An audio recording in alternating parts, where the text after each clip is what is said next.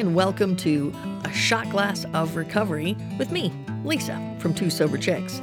These are just some recorded thoughts of mine to help you and I both get through until Julie and I can get together and record our main podcast called Two Sober Chicks. How many people do you currently know who you would describe as being a victim? You know, someone who's whiny, complains about everything going on in their everyday life? You're picturing them right now, aren't you? How about a know it all? People who are full of judgment and thinking that their way is the only right way of doing things. Do you have any people in your life who make it so obvious that the only reason they ask the question, How are you? is so that they can get to the answer about how they are and start talking about what they really care about themselves? Victim, self centered, self seeking, egocentric. Are any of these words these people in your life would use to describe themselves? Probably not, but they might be words that you would use to describe them. Here's a more important question Are any of these words that you would use to describe yourself? Probably not, right? And that is why the fourth step is so important. When describing who we are, no one wants to start with victim, egomaniac, self seeking, or self centered.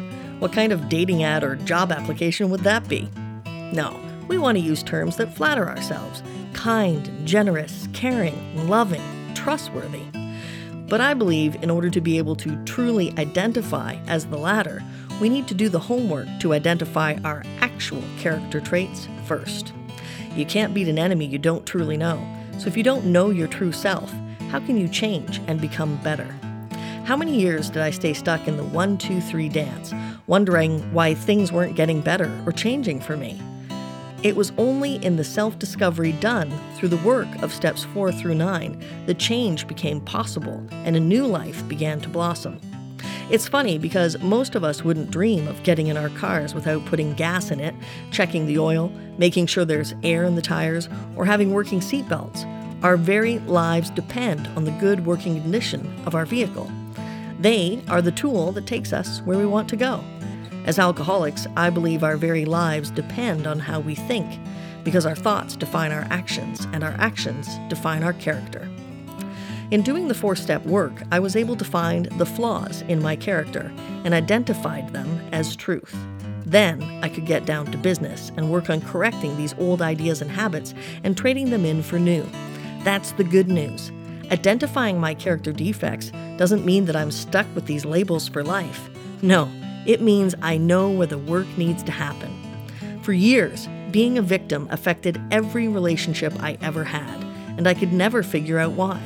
The beauty in identifying that I had been remaining a victim long after a trauma had occurred was simply that I could choose that I no longer wanted to be that.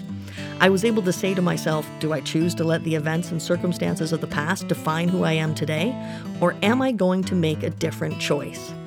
It was as freeing as learning that forgiveness was about freeing myself from hanging on to the past, allowing myself to put down the baggage and unshackle myself from the events of the past. And it was only in doing the work of the fourth step that allowed me to identify the characters at play in my life so that when things come up through the day to day, I'm able to stop and go, Aha! I see you, ego. I see you, self pity. I see you, fear. And I say no. Thanks to the program of Alcoholics Anonymous, I have 12 steps to learn how to deal with that on a day to day, 24 hour basis, and a higher power to trust and lean on through each challenge. If you've been putting off the fourth step, or if you've been putting off all of the steps, I strongly suggest you get a sponsor, crack the big book, and get to work. You're worth it, aren't you? Hey, thanks for listening to A Shot Glass of Recovery with Lisa from Two Sober Chicks. If you want more faith and more recovery times two, make sure you join Julie and I together on our main podcast, Two Sober Chicks.